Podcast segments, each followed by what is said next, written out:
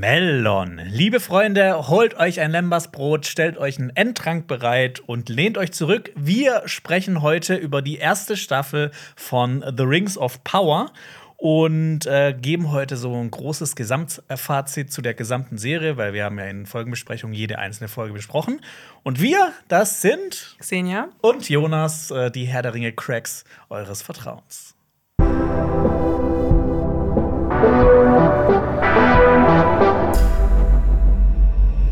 Wir haben heute sehr viele spannende Sachen für euch. Unter anderem haben wir ein paar Kommentare mitgebracht. Wir sprechen natürlich über die ganze Serie, also auch jetzt mhm. mal übergreifend über alle Folgen. Dann haben wir ein Folgenranking für euch mitgebracht. Wir haben noch weitere Rankings mitgebracht, nämlich die drei besten Momente aus The Rings of Power. Und die drei dümmsten Momente. Genau. Ähm, dann gegen Ende werden wir noch einen Ausblick auf Staffel 2 geben und zu guter Letzt ein Fazit mit einer Punktewertung geben, weil Punktewertungen sind ja immer sehr wichtig mhm. für viele Leute, dass man einfach so einschätzen kann, wie finden wir eigentlich das Ganze insgesamt. Und ja, ähm, genau, vorab würde ich einmal sagen, so die letzten acht Wochen waren echt eine sehr spannende und interessante mhm. Zeit. Ähm, ja, gerade auch, ne, wenn man dann noch eine andere Serie mitmacht. Ähm, so quasi mit, mit House of the Dragon. Und äh, ja, Xenia, ich bin dir mega dankbar, dass du dabei warst. Dankeschön. Ich finde, du hast einen richtig guten Job gemacht und äh, ja, ich bin richtig froh, dass wir dich gefunden haben. Ja, danke. Also danke auch an dich. Dass, ich habe mich hier sehr wohl gefühlt und aufgenommen und auch danke an alle netten Kommentare. Ähm, ja, ich, ich hätte mir, glaube ich, kein erstes Projekt wünschen können, mehr wünschen können als Rings of Power. Ja, das äh, zur richtigen Zeit am richtigen Ort auf jeden Fall. Das stimmt. Ja, genau. ähm, das klingt so, als wäre ich irgendwie so, hätte so geklingelt und wäre so, ich möchte gerne die Rings Hallo? of Power Besprechungen mit dir machen. Nee, ja. Das war ja dann, äh, ich bin ja eher auf dich zugekommen, habe gesagt, so Xenia, wie gut kennst du dich mit Herr der Ringe aus? und da war ich erst sehr bescheiden und habe gesagt, hm, ich kenne mich nur aus. genau. Ja.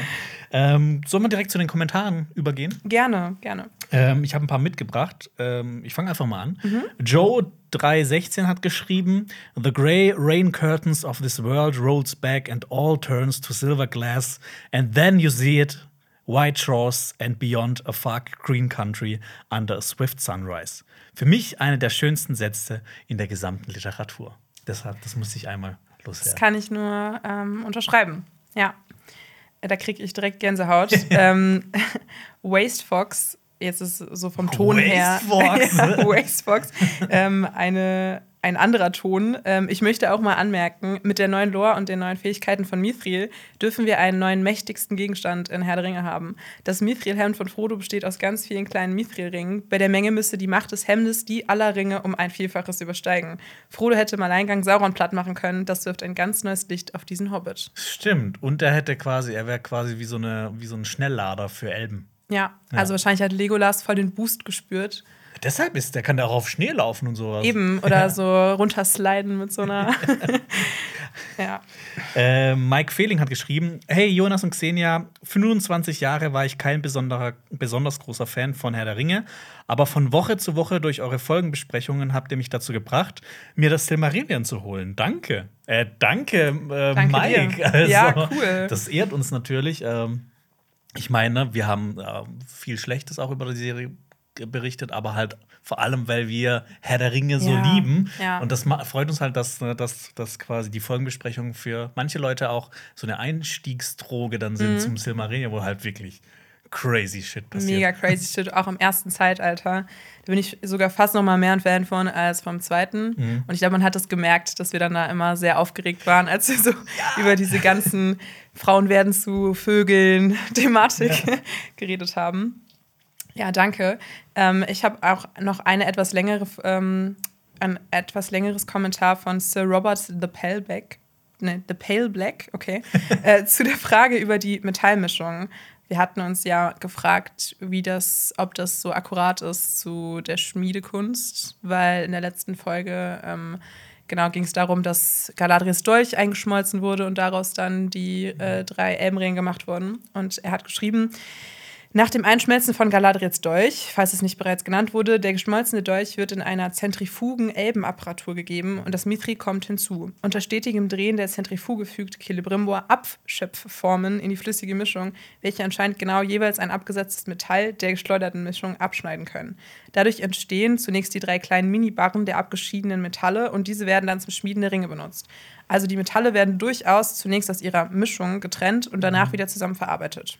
Das ist natürlich alles reichlich märchenhaft und Magic, aber das hat mir echt sehr gut an der Schmiederei gefallen. Ja. Okay. Also das heißt, es ist doch noch mal vielleicht mehr Hintergrund, ähm, als wir gedacht haben. Ja, ja, die Elben haben halt äh, auch nicht nur eine besondere Schmiedekunst, sondern auch eine besondere Schmelzkunst. Ja, ja. und das kaufe ich dann doch. Das kaufe ich dann doch. Ja. Okay. Äh, Darth Six hat geschrieben, Könnt ihr bitte Lord of the Rings Filmbesprechungen in diesem Style machen? Vielleicht für jede Extended Edition drei Besprechungen. Ich glaube, viele würden das lieben. Ich liebe es, eure Folgenbesprechungen anzuschauen. Auch Xenia passt super rein. Riesenlob von mir. Ich finde generell, dass das eine sehr gute Idee ist. Mhm. Ähm, ich auch. Aber ich denke mal, wir werden uns vielleicht ein bisschen Zeit damit lassen. Mhm. Jetzt nicht direkt das äh, weitermachen, deshalb solltet ihr uns abonnieren, um das nicht zu verpassen. Vielleicht machen wir das irgendwann im Laufe der nächsten Monate. Ich finde das eigentlich echt eine hervorragende, hervorragende Idee. Und Bock. Äh, was auch immer mal wieder vorkam, ob Xenia jetzt nach den Folgenbesprechungen auch noch weiter hier auf dem Kanal stattfinden wird. Natürlich, Xenia. Ich erfahre das jetzt hier on air. ja, Xenia wird auch immer wieder dann hier jetzt in Specials, Kritiken und Podcasts auftauchen. Und dann natürlich auch irgendwann vielleicht in diesen Folgenbesprechungen, in diesen Filmbesprechungen zu äh, Herr der Ringe. Da würde ich mich mega drüber freuen. Ich mich auch. Ja, Wahrscheinlich würden die dann fünf Stunden lang dauern. Ja, es gibt auch so einen Podcast, der ist relativ erfolgreich. Der, der, der macht so ein bisschen was ähnliches wie ähm, Cold Mirror mit ha äh, Harry Potter fünf Minuten. Der so jede Minute analysiert und so Hintergrundinfos liefert. Ja. Den kenne ich sogar. Ja, ja den gucke ich mir auch gerne an. Ich höre, ich liebe auch den Cold Mirror Harry Potter Podcast, deswegen, ja. Ja, sowas können wir auch machen. Ja, okay. ich glaube, das wird ein bisschen lang dauern. Vielleicht machen, machen wir das erstmal. Vielleicht machen wir das Minute, Minute für Minute mit der Hobbit. Oh, mit der Extendfassung. Oh Gott, das ist ja so meine persönliche Hölle. Ähm, ja, gute, gute Idee. Ja, und äh, wahrscheinlich äh, wirst du ja dann auch so ab ungefähr Februar noch ein bisschen regelmäßiger in Videos auftauchen. Ich meine, du warst jetzt schon jede Woche da, aber nur, dass ihr da draußen auch Bescheid wisst. Mhm. Ja. Gut. Hast du noch einen Kommentar? Ich habe keinen mehr, weil ich habe ähm, auch die, die du hattest, habe ich auch mitgebracht gehabt. Okay. Weil ich die so schön fand. Sollen wir dann ans Eingemachte gehen? Lass uns ans Eingemachte gehen. Ja. Wir haben ja so ein bisschen unseren allgemeinen Talk nur zur Orientierung auch so ein paar Unter Unterpunkte gemacht. Ja. Also zum Beispiel was Dramaturgie oder Schnitt angeht. Und dann können wir ja mal so ein bisschen über die einzelnen Kriterien, wie man ja so einen Film oder eine Serie bewerten kann, mhm. darüber sprechen. Ja, dann ja. fangen wir an mit Dramaturgie und Handlung, oder? Gerne. Ja. Ähm, Scheiße. Nein. ist ja so lustig, wir sagen immer nur ein, ein Wort so zu jeder Einfach Kategorie. nur so Thumbs up oder Thumbs down. Also, wo sollen wir da anfangen? Ähm, okay, also, ähm, so, soll ich einfach mal starten? Ich kann da gerne was ergänzen, ja. Also, ich finde so wenn man sich mal auch die Dramaturgie anschaut, nicht nur innerhalb von den Folgen, sondern auch mal so über die komplette Staffel, darüber haben wir ja noch nicht wirklich gesprochen. Ähm, ich finde, so den Höhepunkt hatte die Serie eigentlich schon in der sechsten Folge, auch mit dieser Schlacht. Ja. Was halt auch, finde ich, ein bisschen ein enttäuschender Höhepunkt war. Also ich, ich habe mir ein bisschen mehr drunter erwartet. Und ähm, das fand ich eindeutig zu früh. Mhm. Ähm, klar, mit der, mit der letzten Folge, da passieren auch noch einige Sachen, aber da fand ich es dann auch wieder viel zu viel reingequetscht. Deshalb, ich fand Steh die ich. Dramaturgie insgesamt so ein bisschen merkwürdig. Also ich, ich finde, da hätte man das äh, irgendwie viel besser umsetzen können. Ja. Ich weiß jetzt natürlich auch nicht wie, ja? ich habe die Serie auch nicht geschrieben, aber mhm. man kann ja drüber sprechen. Das sehe ich ähnlich wie du. Ich fand der Fakt, dass es so mehrere Handlungsstränge gab, äh, den mochte ich eigentlich. Also klar, das kann mal auch immer gut oder weniger gut funktionieren, aber hier hat das ganz gut erstmal sich so ineinander eingefügt. Mhm. Außer wenn jetzt zum Beispiel die Numinor und so die Südlanden-Storyline aufeinander getroffen sind. Das war für mich schon sehr convenient. Klar, das Kennen wir auch aus ähm, Helms Klamm, wo das ähnlich war. Ähm, aber das, da habe ich mir auch aufgeschrieben, dass die sechste Folge vom Verweben der Storylines ähm, ein bisschen zu konstruiert für mich war. Mhm. Und ich finde, man merkt auch so einen krassen Qualitätsunterschied zwischen den einzelnen Handlungssträngen und Schauplätzen. Ja, also ich glaube, ja. das haben wir auch schon einmal angesprochen, dass wir irgendwie so das Gefühl haben, dass vielleicht wirklich für jeden Handlungsort andere Schreiber und Schreiberinnen irgendwie verantwortlich sind, weil die von Moria sind so viel besser mhm. als die von Galadriel zum Eben, Beispiel. Ich habe auch gedacht, wenn das stimmt, dann bitte ähm, eine Beförderung für alle, die da in der Durin-Elrond-Beziehung mitgeschrieben haben. Ja, und ich finde auch, wenn man jetzt über die Dramaturgie redet, war ja auch diese übergeordnete so Zerstreuung oder dieser Plot-Twist von dieser Heilbrand-Sauron-Thematik oder auch zum Beispiel der ähm, Wer ist der Meteormann-Thematik hat uns ja schon mhm. ziemlich spaßige Theorien beschert. Ja, auf jeden Fall. Deswegen war das für mich auch was Positives. Aber irgendwie hat sich dann so diese Belohnung durch diesen Plot-Twist nicht so zufriedenstellend angefühlt, mhm. Weil es für mich dann, man musste so 30 Augen zudrücken, mhm. ähm, weil es dann doch nicht so gut erzählt war, ähm, dass es für mich für in diesen Figuren und in dieser Diegese so intrinsisch Sinn gemacht hat. Mhm. Ja. ja. ich finde, das ist auch eine der größten ähm, Stärken von dieser Serie. Einfach dieses ne, Theorienspinnen. Wer ist der Meteormann? Wer ist Halbrand? Ja. Was hat das mit diesen real schlimmen Ladies auf sich? Was, was hat das alles zu tun? Und ich bin halt gespannt, wie das in Staffel 2 weitergehen wird, weil mhm. jetzt wurde schon sehr viel einfach ähm, aufgedeckt, was, was jetzt halt, worüber wir uns von Folge zu Folge unterhalten haben. Ähm, und ich finde auch, dass dieses Theorienspinnen und dieses sich fragen, hä, wer ist eigentlich das und was hat der vor, dass das auch einen am Ball gehalten hat bei der Serie. Also, ne, was ja eigentlich genau gut so. ist für die Dramaturgie. Ja, ja, genau. Und ich, klar, das kann man natürlich auch nicht unbedingt nur der Serie und den Machern und Macherinnen zurechnen, sondern auch ein bisschen uns und dem Fandom, was wir dann mit der Serie gemacht haben. Mhm. Aber ja, das würde ich auf jeden Fall der Serie hoch anrechnen, dass äh, man doch dieses Mysteriöse bis zum Ende hatte. Aber mhm. ich würde dir sogar zustimmen, mein größtes Problem mit der Serie war auch dramaturgisch das Pacing. Es war einfach, es hat sich irgendwie so angefühlt, als hätte sich die Serie in den ersten fünf Folgen so viel Zeit gelassen und dann im Nachhinein ähm, alles in die letzten Folgen gepresst. Ähm, genau, das fand ich so ein bisschen schade. Und da hätte man das anders machen können, man hätte es irgendwie vorher einführen können und ich glaube, ich hätte am Anfang, als wir hier saßen, niemals gedacht, als es sich so abgezeichnet hat, okay, es geht um den Ausbruch des Orodruins mhm. und das Schmieden der Ringe natürlich, mhm. wegen dem Titel der Serie hätte niemals gedacht, dass es so 80 Prozent darum geht, wie der Orodrin ausbricht und dann die letzten 20 Prozent einfach schmieden die Ringe ja. und äh, ja, das ist passiert. Ja. Das fand ich halt schade. Äh, ich, ich, hätte sogar einen Vorschlag, wie das vielleicht ein bisschen besser äh, laufen hätte können. Mhm. Ne? Also ich meine, du hättest noch mal komplett alles umschreiben müssen, aber ich hätte ähm, zum Beispiel irgendwie cool gefunden, wenn Numenor in der ersten Staffel, wenn das, wenn immer mal nur drüber gesprochen wird und du denkst dir, dieses Numenor, das ist doch irgendwie, also ne, gerade wenn du ähm, mhm. Äh, irgendwie Zuschauer oder Zuschauerin bist, die jetzt nicht nicht das Silmarillion gelesen hat oder sich so gut auskennt. Mhm. Und du hörst die ganze Zeit, ja, dieses Numenor, das sind diese Menschen, die sollen so krass sein. Und dass das zum Beispiel erst in die zweite Staffel hätte gepackt werden können, dass du dir halt in der ja. ersten Staffel irgendwie mhm. Ne, ich weiß jetzt nicht, was man da anders erzählt hätte können, aber dass du halt eher so, ne, dieses, diese, die, so, so, ein Mysterium aufbaust. Und ich meine, als wir dann auch Numenor gesehen haben, das war ja auch krass. Das sah Absolut. krass aus. Ja. Ich meine, das hätte, ich glaube, das hätte einfach einen größeren Impact gehabt, wenn man das, ne, wenn, wenn du das ein bisschen länger aufbaust und das dann halt erst später mhm. äh, zu sehen bekommst, weil wir bekommen ja, glaube ich, schon in den ersten drei äh, Folgen bekommen wir die krassesten Schauplätze zu sehen. Ja, ja. und das wird uns so ein bisschen, finde ich, auch so reingeballert. Ja. Äh, aber da kommen wir vielleicht später noch zu, wenn wir ja. über das Visuelle reden. ähm, ja, und wenn wir jetzt immer noch bei der Dramaturgie bleiben, es gab ja auch so viele Logiklücken. Ich weiß ja. nicht, da reden wir vielleicht gleich nochmal, wenn es um die dümmsten Momente geht, auch drüber. ja. Aber boah, nur so als Beispiel, auch die Sachen, die ich da jetzt nicht erwähnt habe, aber die mich so gestört haben, zum Beispiel, dass die Orks auch nicht wirklich ähm, ja so erzählt wurden, ob sie jetzt in der Sonne wandeln können oder nicht. Also es war so ein bisschen unklar. Mal wurden mhm. sie dann mit äh, den Fell Tierfällen gezeigt, mal hat sie es daran gehindert, mhm. auf eine Lichtung zu gehen. In anderen Szenen war es dann wirklich nicht mehr so wichtig und es wurde alles so in Unklaren gelassen ach, dann auch irgendwie Bronwyn, die plötzlich ihre Figurenentwicklung ändert und dann so den Mut verliert. Und das wurde dann in der Folge danach auch nicht mehr richtig aufgegriffen. Ähm Weil dann ist sie plötzlich wieder die Anführerin. Genau, und das war auch so total inkonsistent. Meine Lieblingslogik-Lücke, dass die Menschen äh, so einen Geheimweg nehmen, um sich in dem Turm, ähm, von dem Turm zu entfernen. Mhm. Und genau von der Stadt dann angreifen können. Also, Oder diese Ultralogiklücke, dass die anscheinend auf einen König warten, aber seit tausend Jahren ist diese Linie ausgestorben. Ja. Aber die erkennen den dann plötzlich und äh, die erkennen den nur an dem Symbol, aber das ist doch schon seit tausend Jahren nicht mehr aktuell.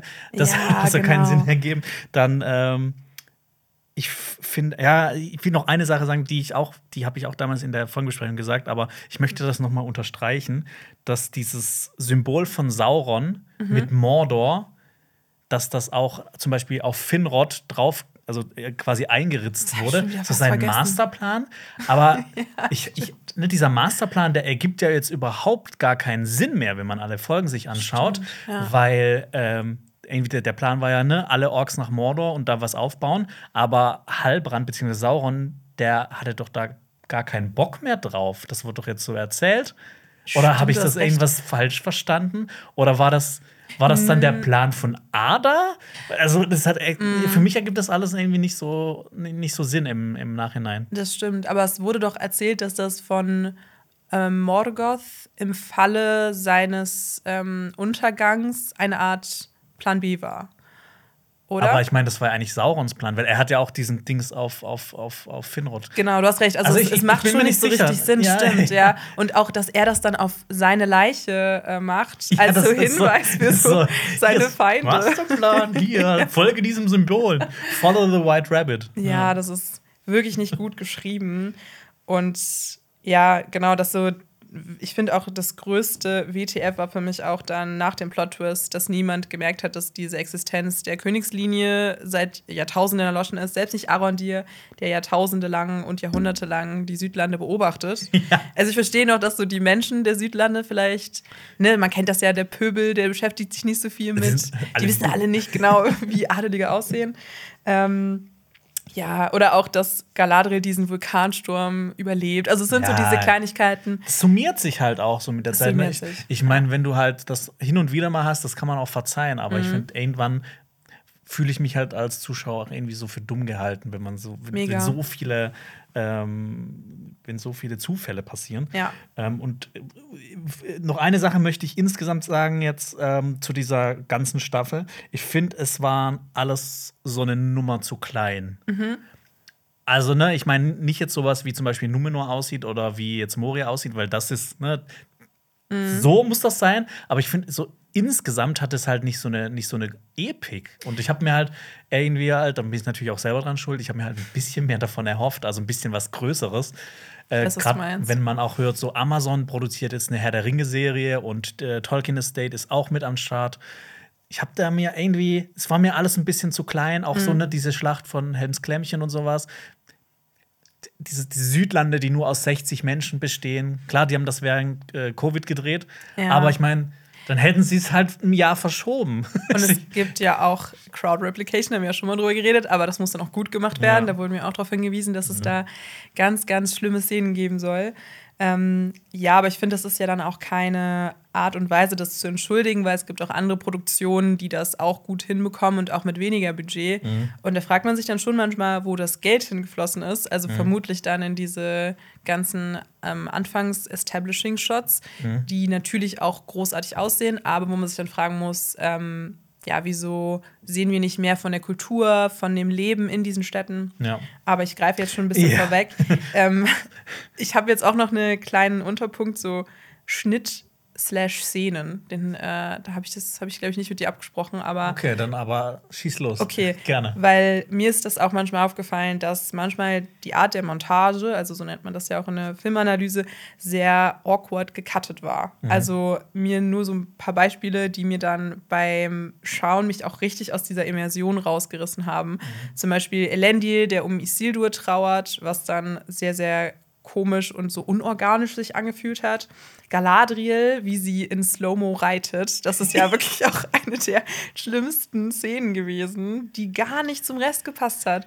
Und ja. klar, manchmal hat uns dann die Art der Kamera ja auch so voll daran erinnert, ähm, an die Peter Jackson-Trilogie. Und ich mhm. finde, das hat manchmal richtig gut geklappt. Also, wenn es dann um so Slow-Mo-Szenen ging oder auch mal dann Voice-Over oder so diese ganzen Überblenden mit den L- und J-Cuts, da haben wir auch schon drüber geredet, oder auch so Match-Cuts hat mich da positiv dran erinnert. Und dann waren auch manchmal so längere Einstellungen dabei, wie ähm, äh, Theo erinnere ich mich daran, als er in den Südlanden sich zum Beispiel vor diesen Orks geflüchtet hat.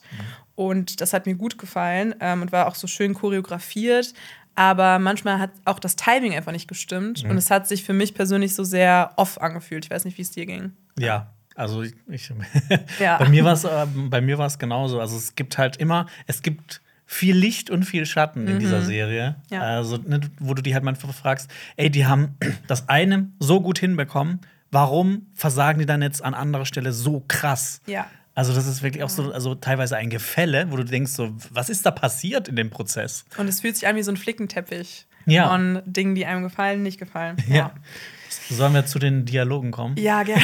Ja. Deine Lieblingskategorie. Ja, ich habe auch äh, eine kleine Überraschung mitgebracht. Oh, okay. Meine Top 3 dümmsten äh, Dialogzeilen Oh, aus der Serie. lieb's. Das passt ganz gut, weil ich habe auch schöne Zitate dabei, dann können Ja. wir uns gut ausgleichen. Weil ich finde auch, dass die Dialoge teilweise großartig sind. Ja. Moria. Moria durch und durch, alle Dialoge von und mit Mhm. Durin ähm, fand ich mit die, die geilsten Sachen, die ich äh, jemals gehört habe. Wow, okay. aber teilweise, ne, es ist auch sehr immer sehr bedeutungsschwanger auch. Ich finde, das passt auch zu Tolkien, aber ich, manchmal haben sie es einfach komplett Das war übertrieben. so drüber an einigen Stellen. Ja. Also ich meine, manchmal, ne, ich, so- soll ich zu den, äh, so, Bitte, sollen wir weil- das so nacheinander machen? Ja, okay, genau. Immer, immer eine, eine Person, ein Zitat. Dass ihr einfach auch mal merkt, so ne, äh, also ich meine, ihr habt es ja auch wahrscheinlich alle gesehen. Oder manche, das ist auch witzig, dass manche die Folgenbesprechung angeschaut haben, ohne dass sie die Serie gesehen haben. Aber auch auf, aufgehört haben. Aber das habe ich auch ein bisschen gefühlt, weil, also ich, nee, das, das sage ich jetzt nicht. Aber ich bin mir manchmal nicht so sicher. Obwohl ich hätte, doch, ich hätte die Serie so oder so geguckt. Aber naja. Ja, Soll ich anfangen? ja gerne. Okay, äh, Top 3 dumme Zitate. Auf Platz 3 ist bei mir, ähm, das ist ein Dialog zwischen Kemun und E- Earian. Seine Natürlich. Ohren verschließen sich, wenn ich mit ihm rede. Dann sprich lauter! Ja, Okay. Ähm, soll ich auch ein dummes Zitat oder ein schönes Zitat nehmen? Soll ich ein schönes Zitat ja nehmen? du müsstest die schönen Okay, ich Zitate. mach die schön, Ja. okay. Ähm, das ist von Galadriel aus Folge 7. Es verdunkelt das Herz, wenn man dunkle Taten gut nennt. Es gibt den bösen Raum, um in uns zu gedeihen. Krieg wird sowohl außen als auch innen geführt. Jetzt lachst du über meine schönen Zitate. Nein, ich, sorry, ich, ich musste nicht deswegen lachen. Also ich finde das Zitat an sich schön, Mhm. aber dass gerade sie das sagt, das ist halt die größte Frechheit. Das stimmt. Aber sie sagt es ja zu Theo und ich fand das schön, weil das Mhm. einen Moment zeigt, wo sie ja ein bisschen Figurenentwicklung hat. Ja, wo sie dann auch so für sich realisiert. Ja, vielleicht ist das nicht ganz so gut, einen Völkermord anzustiften. Genau. okay, äh, auf Top 2. Ähm, der liebe Finrod hat gesagt: Weißt du, weshalb ein Schiff schwimmt, ein Stein aber nicht? Einfach, weil der Stein stets, nach, äh, stets nur hinabblickt. Mehr wollte ich nicht dazu, weil es geht noch ein bisschen weiter, aber das war mir dann zu doof. Ich hätte gedacht, dass das dein Platz 1 ist, weil du dich da am meisten drüber echauffiert hast beim ersten Mal. Ich glaube, ich habe den aus Versehen auch vertauscht hier. Ah, ja, das sollte okay. eigentlich auf Platz 1 sein. Ich kann es so nachvollziehen, dass es auch meine Top 3 dümmsten Zitate ist. Das war ja auch das, die erste Folge. ja, das ist. Und, ja, und es hat dann schon ein bisschen den Ton gemacht, für, glaube ich, für die ganze Staffel, dass man sich so dachte, was ist da los bei euch? Das passiert ja auch in den ersten fünf Minuten. Ja. Und das war, da habe ich so kurz überlegt, so, ist dieser, dieser Screener, den wir bekommen haben, ist der noch nicht final? oder? Das wird dann nochmal so gedubbt mit so einem besseren Zitat. Ja. Und das Schlimme ist ja auch noch, dass das Zitat uns so begleitet über die ganze Staffel, weil es ja die Weisheit ist, die Galadriel voll oft im Kopf hat. Ja. Ähm, ja, ich habe noch ein schönes Zitat und zwar, ähm, das sagt Elrond zu Disa und Durin in Episode 2. Es geht um den Baum, den äh, Elrond Durin geschenkt hat. Und dann sagt er, wie könnte er nicht wachsen in so einem Haus? Da, wo Liebe ist, ist es niemals dunkel. Okay, und eigentlich jetzt auf Platz zwei, aber ich habe es gerade vertauscht, ähm, ist ein Dialog zwischen Galadriel und Halbrand. Warum kämpfst du? Weil ich nicht aufhören kann. Oh Gott, okay. Es ist so schwierig, dem gegenüber dann jetzt so die schönen Zitate, Ja. weil du hast recht, die, die meisten Dialoge waren nicht so gut. Aber ich habe ein schönes Zitat, aber wo ich auch sagen muss, das ist leider geklaut aus einem Grundwerk. Am Ende ist dieser Schatten nur eine kleine und vorübergehende Sache. Es gibt Licht und große Schönheit, für immer, halb außer, für immer außerhalb seiner Reichweite. Finde das Licht und der Schatten wird dich nicht finden. Das ist Bronwyn zu Theo. Genau. Okay. Eigentlich hätten wir noch so ein Ratespiel machen müssen. Ja, also. wie gut sind wir noch drin? Folge 6. Ja. Aber du hattest, hattest du noch, einen- noch einen anderen dummen? Äh, ja, ich hatte auch so drei dumme. Ich fand besonders schön dumm auch noch Galadriel Folge 4. Der Sturm wütet in mir. Also einfach nur, weil die Szene auch sehr, sehr unangenehm war. Ähm, dann habe ich noch Malva in Episode 7 zu Sadok. Wozu leben, Sadok, wenn wir nicht gut leben? ähm, ja. Und auch mein persönlicher Favorit. Das, das könnte, könnte so ein richtig schönes Wandtattoo sein. Also Live, Love, Love. Ja. Wieso, nicht le wieso leben, wenn nicht gut leben? Ja. Ähm, oder äh, was Galadriel zu Elrond sagt, wenn er fragt, was sollen wir jetzt tun? Galadriel, das Einzige, was wir tun können, schwimmen. Achso, ja, okay. Das, ich habe schon gewusst, dass das kommt. Ja, das hat mich auch rausgekickt. Ja, also, ne, sehr geile Sachen und sehr bescheuerte Sachen. Ja. Insgesamt hätte das dem Dialog, glaube ich, gut getan, wenn man weniger auf Epik gesetzt hätte, sondern mehr auf bodenständige Sachen, weil Mhm. für mich persönlich, ich verstehe das auch, dass das ähm, auch dazugehört zu, zu der Welt äh, von Mittelerde, aber mir haben auch besonders diese Durin-Elrond-Dialoge gefallen Mhm. und wo auch mal Durin äh, gesagt hat, hört auf so schwurbelig zu reden, Ja. sondern ähm, ja, spricht Fakten aus. Da hat Gib er mir sehr das Fleisch oder so, sagt Gib, gib mir, genau, give me the meat. Da hat er mir sehr aus der Seele gesprochen. Mhm. Ja. Okay, sollen wir dann zum nächsten Punkt übergehen? Gerne. Also Schauspiel und Figuren. Mhm. Da kann ich nur sagen, also das meiste Schauspiel an sich hat mich schon überzeugt. Also die Schauspielerinnen und Schauspieler sind mir eigentlich nur positiv aufgefallen, bis auf ein paar Ausnahmen. Also Ja. willst du da einhaken? Nee, nee, mach gern weiter. Okay. Besonders schön oder besonders von der Performance überzeugt haben mich vor allem Arondir, also Ismael Cruz Cordova, oder auch Sophia Nomiette oder Owain Arthur als Disa und Durin. Ähm, und überraschenderweise, Markella Kavanaughs Performance als Nori hat für mich diesen Handlungsstrang mit den Haarfüßen erst so ein bisschen sehenswert gemacht. Ähm, sie in der Kombo mit dem Meteormann, der ja auch in den ersten paar Folgen fast nur durch so Mimik und Gestik gearbeitet hat und gar nicht so viel Dialog hatte, das muss man auch erstmal schaffen. Und ich finde, Daniel Wayman hat da einen super Job gemacht. Ja. Ja, So- Sollen wir schon. Ich, ich würde nämlich gern über eine Figur sprechen, Ja. beziehungsweise eine Schauspielerin, die eigentlich mit die wichtigste in dieser ganzen Serie ist und die meiner Meinung nach komplett, also nicht nur fehlbesetzt war, sondern auch die Figur an sich war nicht gut geschrieben. Da kannst du gerne drauf eingehen, weil das wäre mein Ja. nächster Punkt gewesen. Tama. Nein. Nein. Äh, Morphet Clark als äh, Galadriel. Ja. Ähm, ich bin enttäuscht. Ich Mhm. bin, äh, das- ist wirklich traurig, was die aus dieser Figur gemacht haben. Und ich meine, das ist die große Figur. Die dürfen sie nicht falsch schreiben. Die dürfen die nicht äh, fehlbesetzen. Mhm. Natürlich ist ist es auch viel, äh, hat auch viel damit zu tun, wie es geschrieben ist. Ne? Ich meine, Moffat Glatt kann ein schlechtes Drehbuch nicht gut spielen. Also, oder das ist sehr schwierig. Das stimmt. Aber ähm, ne, dass sie halt auch die ganze Zeit so dumm und dickköpfig agiert, das hat mich, hat mich so wütend gemacht teilweise. Und ähm, bei ihr muss es eigentlich funktionieren. Und auch diese ganzen Momente, wo sie quasi ähm, Wasser predigt, aber Wein säuft, wo dann immer Ach, ja. Ne, sei bescheiden, sagt sie zu Isildur. Äh, töte keine Orks, sagt sie zu Thea. Und du denkst dir nur, ist das gerade dein Ernst? Ja, so als wäre die so Stallbursche gewesen im ersten Leben. Ja. ja, und sie ist auch viel zu unsympathisch geschrieben worden und hatte viel zu viel Arroganz, glaube ich, dafür, wie dass sie eine der Protagonistinnen ist. Das hätte auch gar nicht so, das wäre nicht so schlimm gewesen für meinen Geschmack. Man hätte das ja auch als Schwäche von ihr darstellen können, aber ähm, sie war an sich zu eindimensional. Also sie hatte ja null andere Charaktereigenschaft, die ersten fünf Folgen, als diese Rache, die sie gegenüber Sauron fühlt. Genau, ich verstehe, wieso das gemacht wurde, weil dann ist Heilbronn Sauron und dann ist es für sie natürlich, ähm, war, es war die ganze Zeit vor ihrer Nase und sie hatte keine Weitsicht, weil sie eben so mit, damit beschäftigt war, diese Rache zu spüren. Und das ist schon eine schöne Message, aber es steht in keinerlei Relation dazu, dass man gerne mehr von Galadriel gesehen hätte und mehr Nuancen, weil sie ist so alt und Ja. so weise eigentlich und das kam halt gar nicht durch. Ja. Also stimme ich dir total zu. Und was ich auch noch sagen muss, was ich die schwächeren Figuren fand, überraschenderweise auch im Gegensatz zu den anderen, war auch die ganzen Numenor-Figuren. Also ich hätte viel mehr gerne gesehen von Isildur, ähm, aber auch von seinen Freunden Valandil und Ontamo. Das hat mich alles gar nicht so mitgenommen, wie es hätte Nee, gar nicht. sein können. Ja, also auch dieser Tod von Ontamo, es tut mir wirklich leid, aber der hat mich so nicht gejuckt. Ja, also ja, wenn es um Numenor geht, kann ich dir auch zustimmen. Ich finde aber, dass äh, Elendil dass der eine richtig gute Präsenz hat.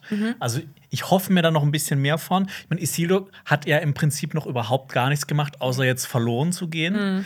Und ähm, bei, bei Miriel und Du hast recht. das ist einfach, das war sein größter Plot in dieser. Und deswegen wäre es auch viel besser gewesen. Wieso habt ihr das nicht in der zweiten Staffel erst und dann richtig erzählt? Ja. Ne, diese ganze Numenor-Geschichte. Oder dass du diesen, so diese Einstellung von äh, Galadriel wird von einem unbekannten Mann gerettet und dann Mhm. kommt diese neue Musik, dass das jetzt so in der letzten Folge passiert wäre. Stimmt, weil das Ja. hätte mich auch so gespannt gemacht auf Numenor und äh, ja, anstatt. Ich finde auch, der Numenor-Schauplatz hätte viel mehr gewirkt, glaube ich, wenn er so für sich gestanden hätte. Ja, und nicht, ja. wenn man schon drei Folgen zuvor mit Casadum und Eregion und Ja. Lindon beballert gewesen wäre. Ja. Äh, ja, deshalb, ja, Isildur, ich meine, da konnte, kann, konnte er, in dem ist nichts passiert, ist halt ein bisschen. Ich meine, da kann der Schauspieler noch so gut sein, Mhm. Ja. wenn, wenn er die ganze Zeit irgendwie nur so wie so ein Trottel da agiert, dann äh, ist Und das halt so. Ähm, Eben. Und klar, das ist ja auch bei jeder Kritik an Figuren, muss man ja das Schauspiel dann so ein bisschen davon trennen. Mhm. Und auch bei Moffat Clark, ich muss sagen, die Schauspielerin finde ich gar nicht so schlecht besetzt. Nur so wie sie dargestellt wurde, war es für mich dann zu eindimensional. Mhm. ich meine, das liegt ja manchmal auch an Regieanweisungen. Ich meine, vielleicht will sie so spielen, aber die Regisseurin oder Regisseur sagt, nee, mach das so. Eben. Deshalb, ja. ne? Aber trotzdem. Ja, ich, ich bin nicht trotzdem. überzeugt. Aber es gibt, es gibt äh, zwei Figuren, die ich noch mehr gehasst habe als die. Tamar. Also ich habe auch geschrieben, Tamar wirklich die einzige Performance, die ich wirklich richtig schlecht fand. Earien und Kemen. Ja, Ren und Kim. Ja. Sowohl als Figuren als auch das, äh, sowohl das, äh, die Figuren als auch das Schauspiel fand ich grauenhaft. Ähm, ich meine, Earien ist ein bisschen so wie ihr Bruder Isildur. Die guckt, die steht eigentlich die ganze Zeit im Weg rum, äh, nicht im, in, in, im Weg, sondern in der Gegend rum und starrt Löcher in die Luft und ist dann mal oh, hm, und ruft einmal Pharason, ey Pharason, hey, ich will dir was sagen. So, ja, also ich, Versteh es ich. hat mich nicht überzeugt. Wir haben ja uns die ganze Zeit auch gefragt, was wird jetzt die Aufgabe von den beiden werden? Was werden die Mhm. machen?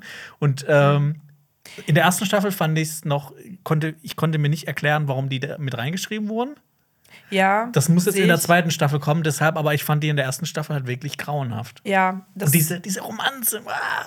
das habe ich mitbekommen, dass du das sehr schlimm fandest. Aber ich finde, da steckt schon Potenzial drin, das zu erzählen, weil ne, es geht um die Getreuen und äh, auch Rearien. Aber ich hätte das gerne, der Konflikt hätte mehr erzählt werden müssen, hast du recht. Es wurde so ein bisschen angedeutet, aber nicht richtig auserzählt.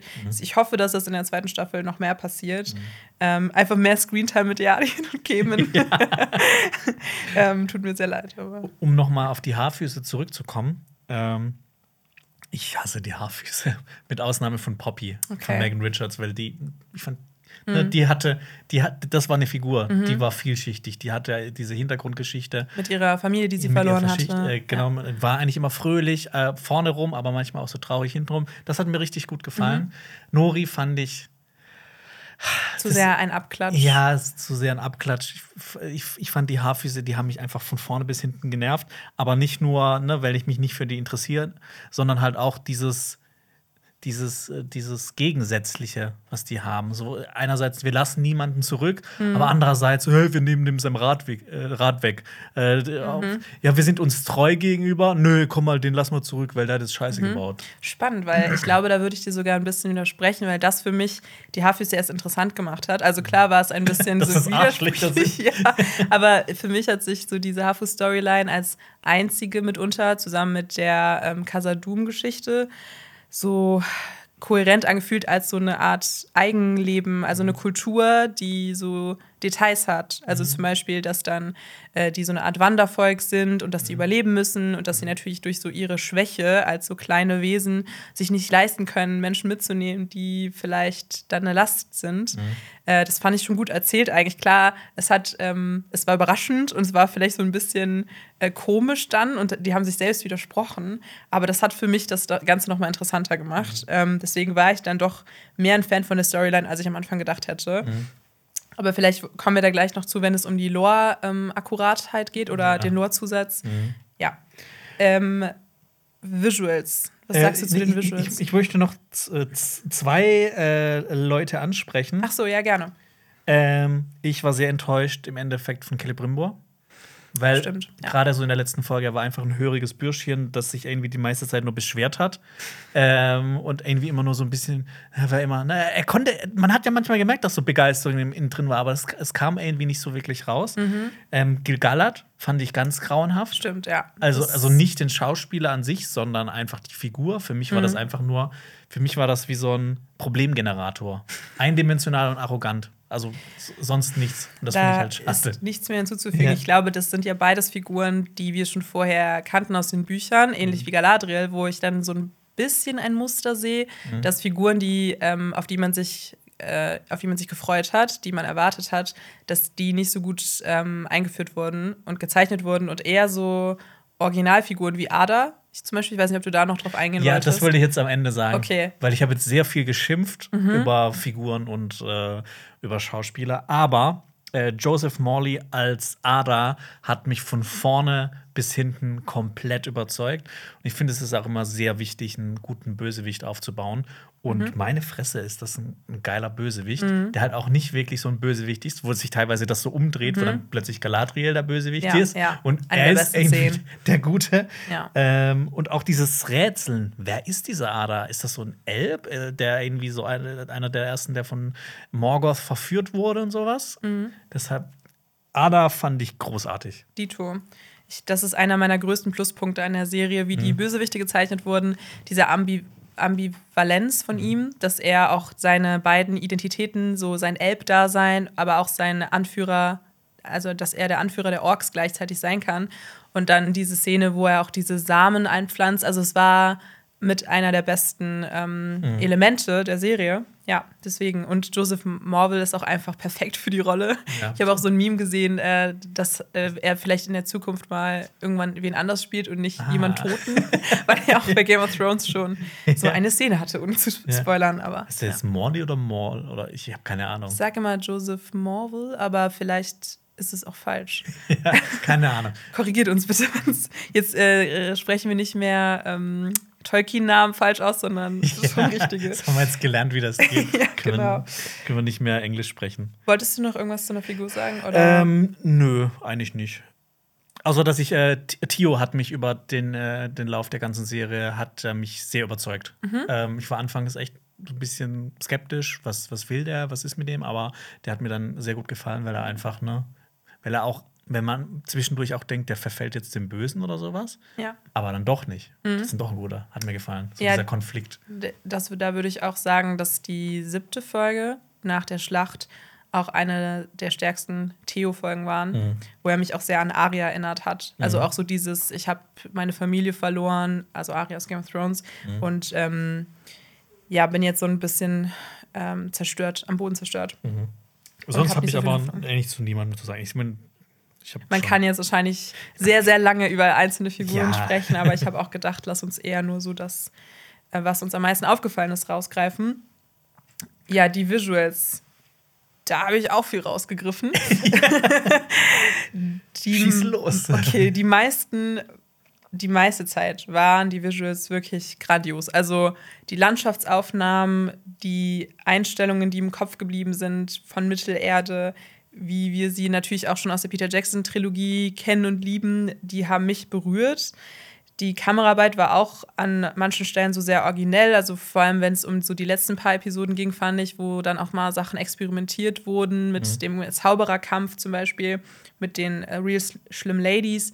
Visuell war auch ähm, die Das Auge-Folge, wo es so um diesen, diesen Aftermath der Schlacht ging, für mich besonders überzeugend. Und auch so, dass der Großteil der Kostüme und auch das Figurendesign von den Slim Ladies zum Beispiel oder auch den Orks, weil das da viel mit so Practical Effects gearbeitet wurde, die haben mir sehr, sehr gut gefallen. Aber, jetzt kommt das große Aber, da war manchmal so ein, so ein künstlicher Beigeschmack, Ja. der mich auch gestört hat, weil insbesondere diese Establishing Shots die- von den Städten, das habe ich mehrfach auch in den Folgenbesprechungen erwähnt, die waren für mich zu sehr ähm, Videospiel und zu wenig Detailliebe. Ähm, zeigt mir nicht die Totalen, sondern geh mal in die Städte rein, das habe ich Ja. schon häufiger gesagt. Und auch die, der Bergtroll und die Walks waren eher enttäuschend vom CGI her. Und ja, der Walk mit dem Kindchenschema, wir erinnern uns. ähm, ja, da hätte ich mir gewünscht, setzt doch lieber mehr auf Practical Effects, weil die Fans wollen das ja auch sehen und die meisten Leute haben am Anfang gesagt, wir loben die Orks und wie die gestaltet wurden und mhm. sowas hätte ich mir mehr gewünscht. Ich habe witzigerweise, ich habe genau, genau das gleiche aufgeschrieben, was, äh, was, was du gerade gesagt hast. Unsere Gehirne sind schon so aufeinander abgestimmt über die acht Wochen. Ja, wir sind, äh, wir haben Drift-Kompatibilität. Uh, hast ja. du Pacific Rim gesehen? Mhm. Sehr gut. Ja, ja also ne, ich möchte auch noch mal so, ähm, auch noch mal so, um das zusammenzufassen, so, äh, so, so Beispiele nennen, die ich extrem geil fand und die ich extrem ungeil fand. Ähm, ich fand den Ordruin, wie er ausbricht, fand ich atemberaubend. Äh, Numenor, Region Moria, die Totalen fand ich auch toll. Mhm. Und die Südlande in Rot mhm. habe ich auch mir aufgeschrieben. Mhm. Und halt ne, dann so Totalausfälle wie halt bisschen zu oft vielleicht auf Slow-Mos gesetzt und gerade dieses, dieses Slow-Mo von Galadriels Ritt, dieses merkwürdige Grinsen. Ja, das war so komisch und ist ja. auch allen Leuten aufgefallen. Und ja. alle Leute haben sich da, ne, waren aus der Immersion rausgezogen und haben sich gedacht, was gucke ich ja. mir da gerade an? Also es war. Ich fand komisch. diesen Wag auch echt wirklich, das sah scheiße aus. Mhm. Ich habe mir dieses Crouch Replacement von Bronwyns Rede nochmal angeschaut. Das ist wirklich, wenn, wenn man sich das mal anguckt, mhm. das ist, das ist hilarious. Und dann nochmal vergegenwärtigen, wie viel das gekostet hat. Ja. Also wer hat da drüber geschaut und das ja. abgesegnet? Ja, ist wahrscheinlich wegen Corona und so, aber äh, ja, wie gesagt, dann bringt diese Staffel einfach wann anders. Eben, und das sollte ja nicht so der, der, der ich meine, weiß ich nicht, der Maßstab sein. Also Amazon macht ja kein Geld damit. Das ist ja für die quasi ja. nur so eine Kundenakquise. Und vor allem, weil äh, ja auch, was ist jetzt eine Kundenakquise? Also der, das die Serie an sich. Ach so, die, ich mein, die Serie. Machen ja, ja, kein, die machen ja nur quasi so ähm, passiv Geld damit. Die verkaufen das jetzt ja nicht als Blu-ray oder so. Oder weiß ich noch nicht, vielleicht doch, aber mhm. ich meine, so die größten Einnahmen kriegst du ja meistens im Kino. Und ja, ähm, die meisten Leute haben ja auch schon Prime zum Beispiel. Deshalb auch wieder war, obwohl sie das schon sehr viel vermarktet haben. Ne? Ja. Auf jedem Paket von Amazon ja, war Herr der Ringe, ja, Lord of the Rings, Rings ja. of Power drauf. Und ja, das mit der Künstlichkeit fand ich auch, dass das teilweise durchgeschieden hat, gerade im äh, Kostümdesign. Da hat manchmal einfach diese, dieses, diese Roughness gefehlt, so dieses einfach ein bisschen Dreck noch drauf, ein bisschen mehr Textur vielleicht, mhm. mhm. dass das nicht aussieht, als ob das aus so einem Kostüm-Department kommt von so einer Theateraufführung. Ähm, also am, am meisten ist mir das aufgefallen, zum Beispiel an den ähm, Rüstungen der Numenora. Mhm. Das und auch leider an manchen Zwergenshots, gerade dieses Gold, äh, dieses Zwergengold, äh, kam für mich dann nicht so mhm. realistisch rüber. Ja, aber ne, wie du gesagt hast, Orks fand ich auch on point. Ja, ja. und davon, auch gerade in den ersten Folgen, da war ich immer noch überrascht, wie gut das äh, geklappt hat und wie viel Varietät da reingeflossen mhm. ist in der Gestaltung. Und wieder, muss man sagen, hat man da das Gefühl, es gab so die unterschiedlichen Departments und ja. die Orks äh, wurden, da wurde voll viel Liebe reingesteckt ja. und dann, ja, nun hat man gesagt, hier, Galadriel, zieh mal diesen, diesen Sack an irgendwie. ja, das ist jetzt auch sehr polemisch ausgedrückt, sorry. ja, Musik. Oder würdest du noch was zu den zu nee, visuellen sagen? Gerne Musik.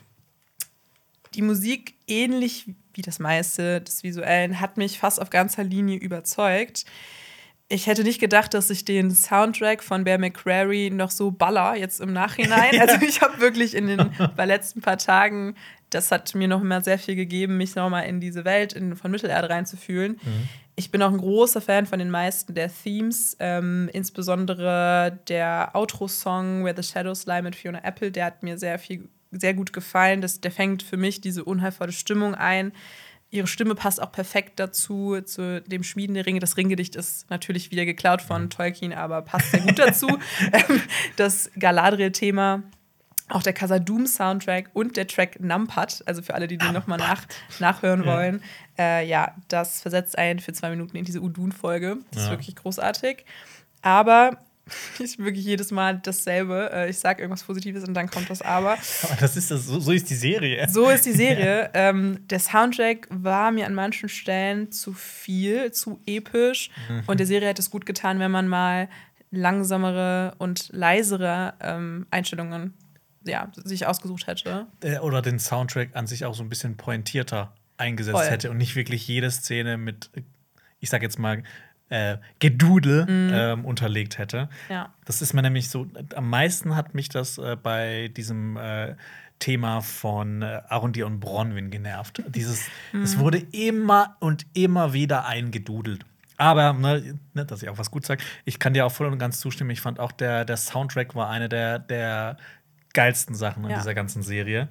Ähm, ich mochte auch das Intro von Howard Shore, auch wenn mir so die letzten paar Noten nicht so gefallen haben. Das da. war stabil, Ja, finde ich. das war ja. stabil. Und ähm, ja, ich, ich, ich, die Musik hat auch versucht, ne, diese ganze Epik und äh, hat so zu unterstreichen. Aber ich finde, manchmal hat das halt nicht funktioniert. Oder weil, nicht gepasst. Weil halt so, ne, wenn die Serie, die, also mich hat die jetzt manchmal nicht so mitgerissen, dass der Soundtrack da jetzt noch viel drauf tut, sondern es war dann eher so, ich fühle mich gerade durch diesen Soundtrack so manipuliert. Ich soll das jetzt besonders episch oder besonders geil finden. Mhm. Ja, und dann hat nicht das, was man sieht, damit gepasst, was man hört. Ja. Oder zumindest äh, waren Also, da, oder was man fühlt, ja. Was man fühlt, Ja. genau, ja. Und manchmal habe ich mich dabei ertappt gefühlt, dass dann der Soundtrack alleine mich eben berührt hat oder Mhm. so und nicht ähm, die gute Handlung oder die gut geschriebene Handlung. Ja. Aber sonst habe ich eigentlich nichts mehr zur Musik zu sagen. Ich auch nicht. Ja. Ähm, Außer, dass ich äh, die Hobbit-Lieder cool fand. Nur manchmal die Umsetzung davon nicht so. Ach so, wurde es dann switcht in dieses Studio. von Megan Richards. Ja, kann ich nachvollziehen. Ähm, was ich noch sagen wollte, auch vielleicht inhaltlich kurz, wenn wir da kurz drauf eingehen klar. wollen, über Originalität oder Bedeutung und auch ein paar Motive. Ähm, willst du diesmal anfangen? Okay, ich kann, kann ja, gerne. ich habe das Gefühl, sonst ähm, sage ich immer schon das, was du auch sagen wolltest. Ähm, also, ich finde, ähm, die Serie hat sehr viele frische Ideen mit reingebracht. Mhm. Zum Beispiel diese Entmorgothisierung von Mittelerde, dass Elben quasi sowas wie Besatzer sind. Daraus haben sich halt mega interessante Konflikte ergeben. Auch, dass Orks nicht diese ultra bösen Wesen sind, für die die halt immer gehalten werden, Mhm. sondern dass die im Prinzip auch so ein bisschen Opfer sind von Morgoth und von Sauron. Dass die halt so, ne, die sind halt böse, weil die von dem absolut Bösen erschaffen wurden und Ja. weil der auch immer böse zu, zu denen ist und weil die halt in fremde Länder irgendwie geschickt werden, dass die dort Krieg führen sollen.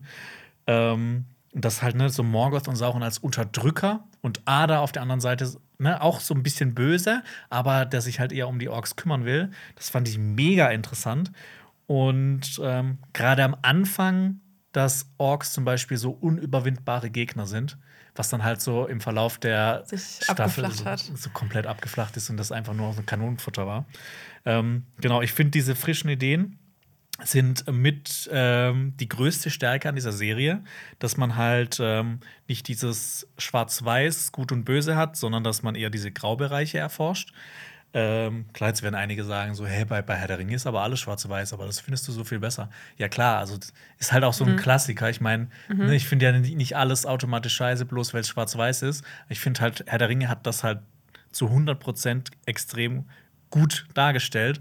Aber ich muss das dann nicht halt immer wieder und wieder sehen. Deshalb finde ich, dass man gerade so einer Serie Rings of Power auch sowas mehr zeigen kann und das finde ich gut. Sehe ich genauso wie du.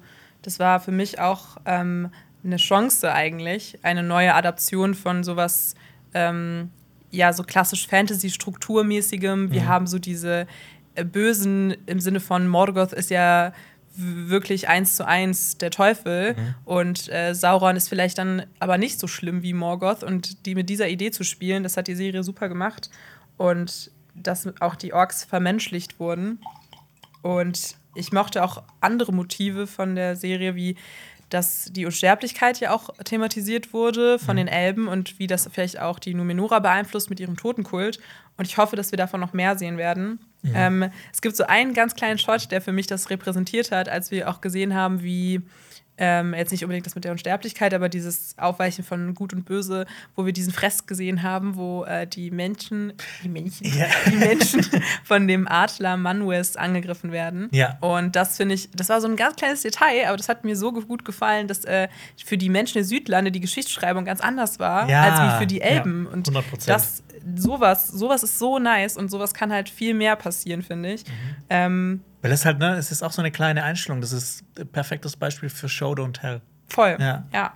stimme ich dir zu. Und ja, ich finde, da hätte aber noch mehr passieren können. Also ich finde, was für mich viel zu kurz gekommen ist, ist so diese Kehle Brimbor wird beeinflusst von Sauron ähm, oder Halbrand und mhm. diese äh, Technikkritik und auch diese Fortschrittskritik, die da so mit eingeflossen ist und die man viel mehr hätte so zeigen können, dass ja auch die Elben und diese Schmiede dass die so beeindruckt ist von Saurons Wissen oder mhm. dass da noch mal mehr passiert und mhm. diese philosophischen Dinge hätte man mehr angehen können. Ja. Das fand ich so ein bisschen schade. Und ne, auch so dieses Thema Hoffnung. Ich meine, da haben wir auch sehr viel zu erklärt. Ich, das, ja. das kam in der Serie jetzt nicht ganz so raus, aber so, sowas hätte ich auch noch gern mhm. ein bisschen mehr gesehen. Ja. So diese grundlegenden Motive, die auch zum Beispiel Tolkien vorkommen, dass auch sowas noch ein, ähm, mehr Platz hat. Ja. Auch wenn sich das vielleicht wie, wie ne, dass das sich widerspricht mit was ich eben gesagt habe, mit Graubereichen erforschen. Aber ich finde, man kann ja beides machen. Ja. Also man, ich glaube, eine gute Adaption von so einem Grundlagenwerk ist nicht, finde ich, wie manche so krassen Tolkien-Nerds ja auch sagen, man muss das alles abbilden, wie ja, es im Silmarillion passiert ist, eins. eins zu eins, sondern eher, dass man das nimmt und die Motive ausführt und vielleicht aber dann moderner auch umdeutet oder so. Mhm. Also ich finde, ich habe da gar nichts gegen. Aber man kann dann doch am Ende sagen, manches ist gut gelungen manches eher nicht so. Mhm. Apropos Lortreue. Ja, Lortreue. ja. Der letzte Punkt. ähm, was ja. sagst du zu der insgesamten Lortreue? Also, ne, wenn man jetzt so wirklich so Hardcore Tolkien Ultra ist, dann kann man natürlich sagen, das ist alles kompletter Bullshit. ja. Weil das natürlich auch dieses zweite Zeitalter, das über 3000 Jahre geht, ähm, einfach so herunterkondensiert auf ein paar Jahre. Also ich meine, alleine schon dieser Fakt äh, spricht ja quasi gegen so eine Lore-Treue an sich, wenn man mhm. jetzt wirklich so das so alles auch von der Timeline her so deuten will. Ähm, ich finde, gerade am Anfang wurde sehr viel stark vereinfacht, auch im Prolog, dass es zum Beispiel, es gibt keinen Beleriand, obwohl es später vorkommt. Äh, diese Silmaril werden mit keinem Wort erwähnt, obwohl die später erwähnt werden. Oder diese Jagd auf Sauron, so als dieses äh, äh, Grundding von Finrod und von Galadriel. Ähm, und ähm, ich meine, wir haben ja gerade auch schon über ein paar Motive geredet, die, die ja auch von Tolkien sind, die auch vorkamen. Deshalb, ne, so dieses, dieser Unterboden ist ja manchmal dann doch wieder ähm, mhm. Tolkien-treu, mhm. würde ich sagen. Mhm. Und ähm, was natürlich nicht ähm, Lore-getreu ist, aber was ich als gute Ergänzung für die Lore finde, sind halt sowas wie dieses äh, Elbenpflanzen vor Schlachten Samen in den Boden. Ähm, das hat mir auch gut gefallen. Mir auch. Ja. Deshalb, das, ähm, ne, ich finde es so. Ja, ambivalent. Es, so ein bisschen so, es gibt, ambivalent. Ja, ja, so es gibt positive Beispiele und Negativbeispiele. Ja, ich, ich habe da auch, ich kann das alles unterschreiben, was du gesagt hast. Ähm, klar, diese großen Zusätze wie diese Mithril Origin-Geschichte. Das ist natürlich ein großer Einschnitt und verändert richtig viel. Genauso wie das die Ereignisse gerafft wurden und dann, dass wir jetzt schon einen Balrog sehen oder mhm. einen Zauberer, obwohl die noch nicht im zweiten Zeitalter vorkommen. Oder dass wir die Haarfüße sehen, obwohl die auch erst relevant werden. Mhm. Äh, und dass die Serie sich so sehr viel rausgenommen hat. Ähm, das muss ich sagen, hat mich auch die meisten Sachen davon noch nicht überzeugt, dass ich sagen kann, das finde ich richtig gut, weil vielleicht hätten wir das auch alles nicht gebraucht. Mhm. Und vielleicht hat die Serie sich nicht getraut, sich so zu emanzipieren von diesem Peter Jackson, ähm, diesen großen, dieser großen Legacy, der mhm. man ja auch irgendwie gerecht werden möchte. Ich verstehe das auch. Und man spürt ja auch Nostalgie, wenn man so diese ganzen Interaktionen sieht zwischen Gal äh, Galadriel, sag ich schon, zwischen Gandalf und, mhm. wenn er Gandalf ist, und Nori. Das das gibt mir auch etwas, aber äh, man hätte sich mehr trauen können, auch genau die Geschichte vom zweiten Zeitalter zu erzählen. Und zwar, dass es primär um Elben geht und um Numenor und um mhm. diese beiden ähm, Storylines. Ja. Und es gab so ein paar Kleinigkeiten wie Elben haben kurze Haare, Zwerginnen haben nicht so richtig sichtbare Bärte, die mich zwar gestört haben, aber die hätte ich jetzt gar nicht als Aufhänger genutzt, mhm. um zu sagen, mir gefällt die Lore-Umsetzung nicht. Ich finde, das ist ja dann auch wirklich der kleinste Teil genau. von der Lore. Voll, das ist so der kleinste Teil, aber ja, ich stimme dir zu. Also das Weglassen von Beleriand und der ganze Prolog, ich glaube, das war wieder so die erste Folge, wir haben uns drauf gefreut und dann war es so ein bisschen ernüchternd. Mhm. Ja, und. Ich meine, man kann natürlich immer noch so dagegen argumentieren, wir wissen nicht, was die ähm, Showrunner zeigen durften in der ja. Serie und was nicht. Das wissen wir halt einfach nicht, weil wir diese Verträge mit Tolkien Estate nicht kennen. Deshalb, ne, deshalb, ich meine, ja. wir, wir, beschweren uns jetzt drüber, aber es kann ja auch gut sein, dass die das nicht zeigen mhm. durften, zum Beispiel. Da hast du auch recht. Aber auch, ich muss sagen, ich, am Ende hinterlasse ich jetzt, glaube ich, schon, verlasse ich die Serie mit einem Wissen, die Showrunner haben jetzt nicht sie haben jetzt nicht dieses Tolkien-Erbe mit Füßen getreten oder so. Mhm. Es waren genug Elemente drin, wo ich sagen kann, äh, da haben die sich auf jeden Fall miteinander auseinandergesetzt. Mhm. Ähm, was mir positiv am Ende, würde ich noch sagen, aufgefallen ist, am Anfang war ich mega der Gegner gegen die zwei Durins und am Ende hat mich das doch ja. überzeugt, ja. weil dieser Vater-Sohn-Konflikt dann doch sehenswert war. Ja, stimmt. Das ist, äh, das ist ein guter Punkt. Ja, deshalb ist es wieder 50-50 so gefühlt. 50-50, ja, genau. Sollen wir dann zu dem nächsten großen Part in unserer, hier in unserer Besprechung kommen? Lass, es, lass uns das tun. lass es passieren. Das Folgenranking, das blenden wir euch natürlich auch ein. Ähm, ja, schreibt gerne mal in die Kommentare, wie ihr diese Folgen ranken würdet. Aber ne, schon, schon relativ ähnlich so. Deshalb relativ ähnlich. Bin ja. mal gespannt, was, äh, was, was ihr äh, in die gespannt. Kommentare schreibt. Und damit kommen wir auch zu, äh, schon zu den äh, drei besten Momenten. Sollen wir da auch wieder abwechselnd machen? Mhm, sollen wir so jeweils unterschiedlich? Ich glaube, das ist ein bisschen spannender. Also sag du deinen dritten und dann mache ich. Genau. Ja. ja. So habe ich das auch, ja. Okay. okay. äh, bei mir auf Platz drei ist Adas Befragung von Arondir, weil er einfach als super interessanter Bösewicht ähm, aufgebaut wurde und man so im Verlauf des Gesprächs immer wieder so Informationsfetzen bekommen hat, woher könnte, konnte dieser Elb kommen. Deshalb, das ist auf jeden Fall auf meinem Platz 3. Mein Platz 3. Ich wollte eigentlich das Schmieden der Elbenringe nehmen, aber dadurch, dass es nur die letzten zehn Minuten ausgefüllt hat, hat es nicht in meine Top 3 geschafft. Dadurch kam dann auf Platz 3, das wirkt jetzt ein bisschen random, aber der Moment, als Heilbrand zu Celebrimbor sagt, nennt es ein Geschenk.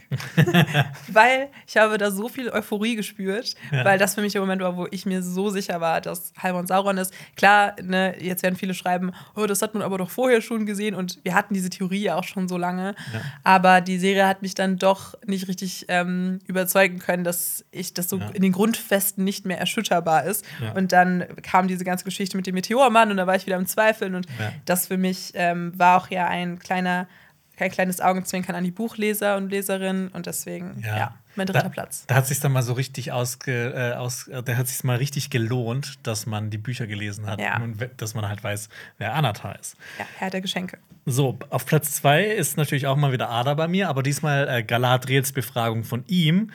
Ähm, so äh, Ada als einer der ersten Elben, der äh, mit Sauron im Bunde war, der von Morgoth quasi so verdorben wurde, äh, der dann Sauron aber auch getötet hat. Ähm, Begriffe wie Moriondor oder wie geheimes Feuer äh, fallen. Und äh, dann haben wir noch Galadriel, die quasi einen Völkermord begehen will. Und Ada, der sympathisch ist, fand ich mega interessant. Und deshalb ist es bei mir auf die Platz, auf die Platz 2 gekommen. Mhm. Das habe ich auch als mein Platz 2. Okay. Ja. Sehr schön. Da gar nichts mehr hinzuzufügen.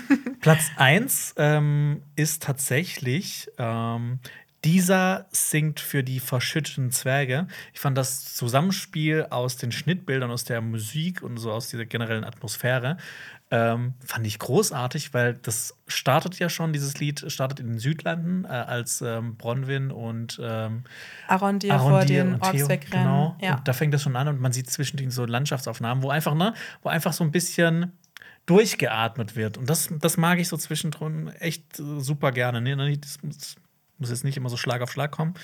Ähm, und der anschließende Dialog von äh, Elrond und Durin über ihre Väter haben das Ganze dann perfekt abgerundet. Das ist ein starker erster Platz. Bei mir ist auch eine Durin-Elrond-Szene und zwar die in Folge 2, wo wir in ihre Freundschaft eingeführt werden und wo Elrond sagt, die Stadt hat sich in den 20 Jahren verändert und Durin dann enttäuscht ist und ihn darauf hinweist, dass die letzten 20 Jahre er ihn kein einziges Mal besucht hat und er ein ganzes Leben gelebt hat und das fand ich so krass erstaunlich, weil dieser Dialog hat mich so berührt. Und das war der mhm. Moment, wo ich entschieden hatte, dass Durin mein Lieblingscharakter ist. Und das blieb so bis zur letzten Folge. Und diese Beziehung der beiden wurde so schön und äh, toll erzählt und hat mich an die Gimli-Legolas-Freundschaft erinnert und ist sogar fast noch besser porträtiert. Mhm. Und das soll schon was heißen. Mhm. Ja, also einfach nur ein schöner, herzerwärmender Moment. Ja, schön. Ja, schreibt gerne auch eure Lieblingsmomente mal in die Kommentare.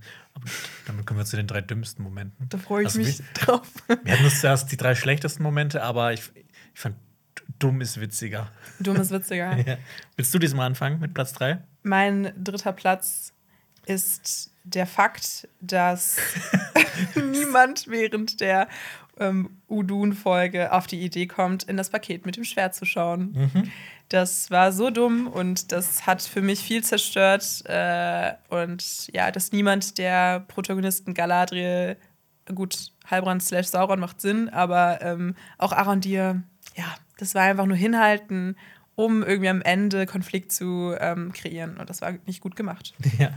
Ähm, bei mir ist auf Platz 3, ähm, witzigerweise aus meiner Lieblingsfolge, Udun, äh, die Schlacht von Helms Klemmchen, bei der alles viel zu gut funktioniert. Arondir schießt einen Feuerpfeil, das Seil brennt innerhalb von einer Sekunde durch. Der Turm fällt genauso, wie er fallen soll. Er fällt auch, bloß wenn man ein Seil ähm, durchschießt. Und äh, wie er dann auch, äh, wie Aaron dir die Tür verbarrikadiert und dass das auch super klappt, ähm, fand ich einfach dämlich. Auch wie dieser Turm äh, zusammenfällt, wie so eine Ja, so. Ziehharmonika. Ja, ja. Wie so äh, Domino Day. Ja, alles, alles fällt perfekt. ja. Mein Platz zwei, äh, wie könnte es anders sein, ist Galadriel auf dem Pferd. äh, eine der kitschigsten Szenen, die ich in den letzten paar Jahren gesehen habe. Das sah Ein auch, dummer Moment. das sah auch aus, als ob das wirklich, die haben so, ähm, diesen Shot haben die so fünf, sechs Mal gedreht und haben wirklich den schlechtesten Take dafür ausgewählt. Ja, und auch so ihr Gesicht, wie das verzogen wird, es sah gar nicht Ja. mehr aus wie Moffat Clark. Es Nee. war gruselig. Verfolgt mich in meinen Albträumen. ja. So, Platz zwei ist bei mir ähm, auch aus meiner Lieblingsfolge, Udun. Ähm, und es geht hier ne, explizit um, um das Was und nicht das Wie, nämlich der Oroduin explodiert. Der explodiert mit einer Klinge, also die, weil eine Klinge benutzt wurde, die, die so viel mehr hätte sein können als ein Hebel für einen Staudamm. Äh, dieser, die öffnet halt diesen Staudamm. Aber wurde sie für diesen Zweck auch wirklich gebaut, dass sie das tun soll? Und wer hatte diesen Plan? Diesen, äh, war das so ein großer Masterplan von Sauron, den Oroduin explodieren zu lassen? Oder von Ada? Oder von was weiß ich? Und äh, dass dieses Wasser halt auch, ne, die Orks müssten extra diesen Graben graben, dass dieses Wasser auch zu dem Vulkan fließt. Ähm, ja, das waren mir auch zu viele. Also, das, das, das ist mir zu sehr zusammengeschrieben. Es war so konstruiert. so viel zu konstruiert. Ja. Ähm, aber wie es dann aussieht, ist natürlich, sieht geil aus. Alleine aber auch, dass so diese, ähm, diese Staudämme, ne, wer hat die gebaut? Das wurde auch nie. Keine erzählt. Ahnung. so, so. ja, es ist- war wild. ähm, auf Platz 1, ich glaube, ich merke aber auch gerade, ist es jetzt eigentlich nicht so, dass ich, ich finde alle drei Sachen gleich dumm. Ist gar nicht so, als wäre das das Dümmste, aber das, was mich auch sehr laut auflachen ließ, und zwar, die Community hat sich schon sehr viel darüber beschwert, die Mordor Southlands Schrift. Ja, das war wirklich dumm. Es war ein Moment einfach auch sehr cringe, sehr unnötig. Man verkauft den Zuschauer für dumm. Ähm, hätte man anders machen können. Mhm. Ja. Mehr will ich dazu nicht sagen. Ich meine, es gibt ja auch schon Fan, von Fans so Remakes, die viel besser sind als das. Ja, hast du Ja. mir eben gezeigt. Das war auch auf jeden Fall Viel besser, ja. ne? das, ist, das sah auch voll professionell aus. ja. Das stimmt. Wir sollten mal in den Fans äh, mal nach neuen CGI-Leuten gucken. Ja, nach neuen die Talenten. Entscheidungen treffen in der zweiten Staffel. Ja, bei mir ist auf Platz 1, was bei dir auf Platz 3 war, dass niemand in dieses Bündel mit der Klinge schauen will. Das hat mich wirklich aggressiv gemacht. Weil es auch wirklich, wird es auch immer quasi wie immer so in die Kamera gehalten wird. So, guck mal, wir, wir verkaufen euch gerade für dumm. Guck mal, hier, hier. Oh, nochmal die Chance. Oh, nochmal die Chance, das Ja, reinzugucken. Nee. allein weil das so wichtig war dann und Ja, so viel ja. ausgelöst hat und so ein großer Fehler war. Ja, und dann war es nur eine Klinge, die ein Hebel war. Das stimmt. Vielleicht, aber das Schwert, vielleicht wird es auch nochmal gefunden. Naja, wir haben noch gar nicht über Waldreck geredet, ne, bei unseren Figuren. Auch der größte Plot-Twist überhaupt, dass Waldreck so viel Der wird bestimmt der Hausmeister Auslöst. von Mordor. stimmt. Aber ich hoffe, dass er irgendwann mal auf Sauron trifft, weil das war ja so ein bisschen sein Crush äh, in der ganzen Stimmt. Staffel. Vielleicht wechselt er dann die Seiten. So, sollen wir auch direkt zum Ausblick kommen? Wirklich. Zu Staffel 2? Lass das mal machen. Ja. Und das habe ich nämlich noch gar nicht gedacht. Ähm, dass, ähm, ich meine, ist ja klar, Sauron ist jetzt in Mordor. Mhm. Da wird es irgendeinen Konflikt geben mit Ada. Der wird wahrscheinlich Ada töten müssen, damit er äh, über die Orks verfügen kann und über sein Land regieren kann. Darauf freue ich mich auch ein bisschen. Ja. Dieses Aufeinandertreffen der beiden Feinde, die ja mal zusammengearbeitet haben. Vielleicht wird Waldreck auch Ada töten. So als Vertrauensbeweis. Für Sauron. Ja. Boah, ich hätte Bock. Ich Ja. frage mich auch, wo die da jetzt gerade existieren in Mordor, um den Schicksalsberg herum. Da wird ja wahrscheinlich ähm, Sauron, aka Halbrand, Wie werden wir ihn eigentlich nennen? Wen werden wir Sauron nennen? Sauron, ja. Ja, okay. Saubrand. Saubrand. Ja. Oder wer weiß, das habe ich mir auch aufgeschrieben als Ausblick, vielleicht äh, ändert ja auch Sauron nochmal seine Gestalt und äh, wir kriegen ihn mal in einer Anatar-Form oder so zu Gesicht. ja, oder in richtig evil, so mit Rüstung und sowas, so wie wir in der ersten Folge gesehen haben. Äh, der muss natürlich dann noch Baradur bauen, seinen Turm. Und den einen Ring schmieden. Das Den passiert ja in den Büchern zehn Jahre, nachdem die anderen Ringe geschmiedet wurden. Aber das ist ja auch alles noch nicht passiert. Also bisher wissen wir nur von den drei Elbenringen und ich frage mich dann, ob das noch nachgeholt wird. Ja, und wer diese ähm, Ringe der Macht schmiedet, ob es dann wirklich äh, Celebrimbor und die Elbenschmiede ist, die die Ringe für die Menschen und für die Zwerge schmiedet und den dann irgendwie gibt. Aber das ergibt keinen Sinn, weil die sind ja nicht verdorben. Oder ob das dann wahrscheinlich, äh, also wahrscheinlicher dann Sauron in, ähm, in Mordor übernimmt, weil sonst kann er ja nicht so seinen Einfluss da reinstecken. Was ich auch noch gelesen habe, ist, dass es sein kann, dass Halbrand das schon vorher gemacht hat und wir das einfach nur nicht mitbekommen haben und das dann später erzählt wird. Aber das fände ich die Boah, das- schlechteste Variante Das wäre wär so weak. Ja, das wäre Ja. mega weak. Ja. Aber ja, das ist auch ein Dreher, der viele Fragen aufwirft, weil das Ja. macht ja nur Sinn, dass Celebrimbor mit dem Wissen, was Sauron ihm gegeben hat, äh, die Elbenringe unabhängig schmieden kann. Also, Mhm. ja, das, da sind noch viele Fragezeichen in meinem Kopf.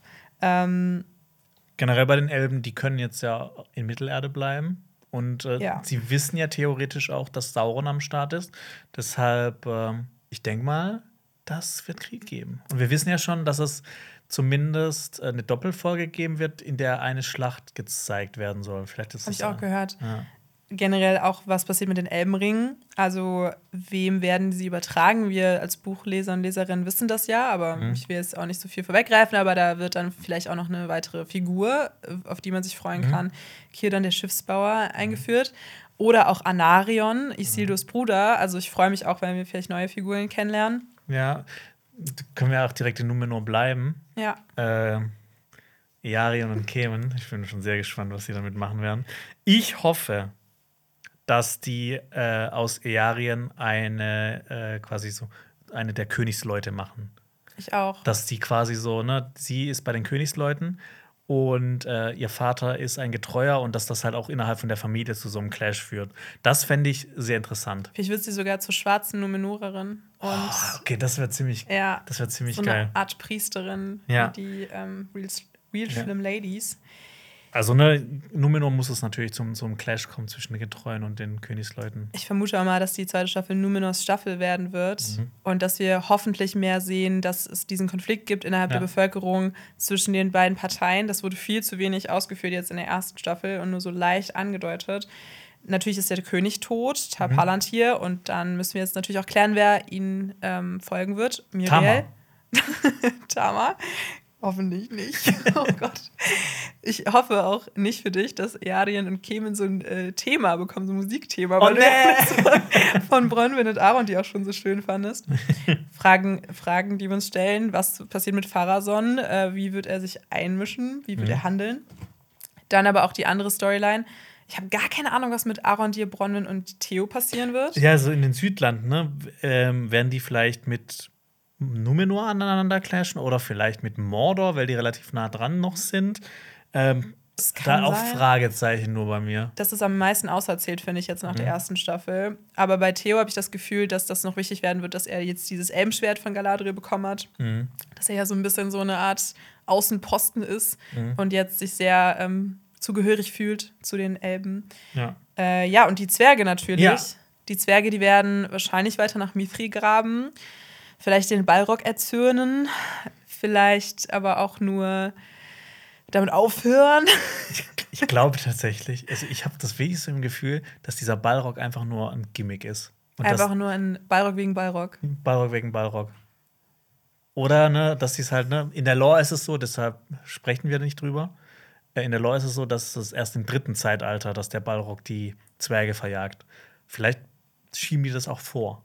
Aber ich, mich würde das hart enttäuschen, wenn ähm, dieser ganze Konflikt zwischen den Durins nicht auch ein Outcome hätte, Mhm. dass ja auch was Schlimmes passiert vielleicht. Also ich finde schon, dass es in der Luft schwebt, aber ja, ob das jetzt der Balrog ist oder vielleicht doch was anderes, das wissen wir nicht.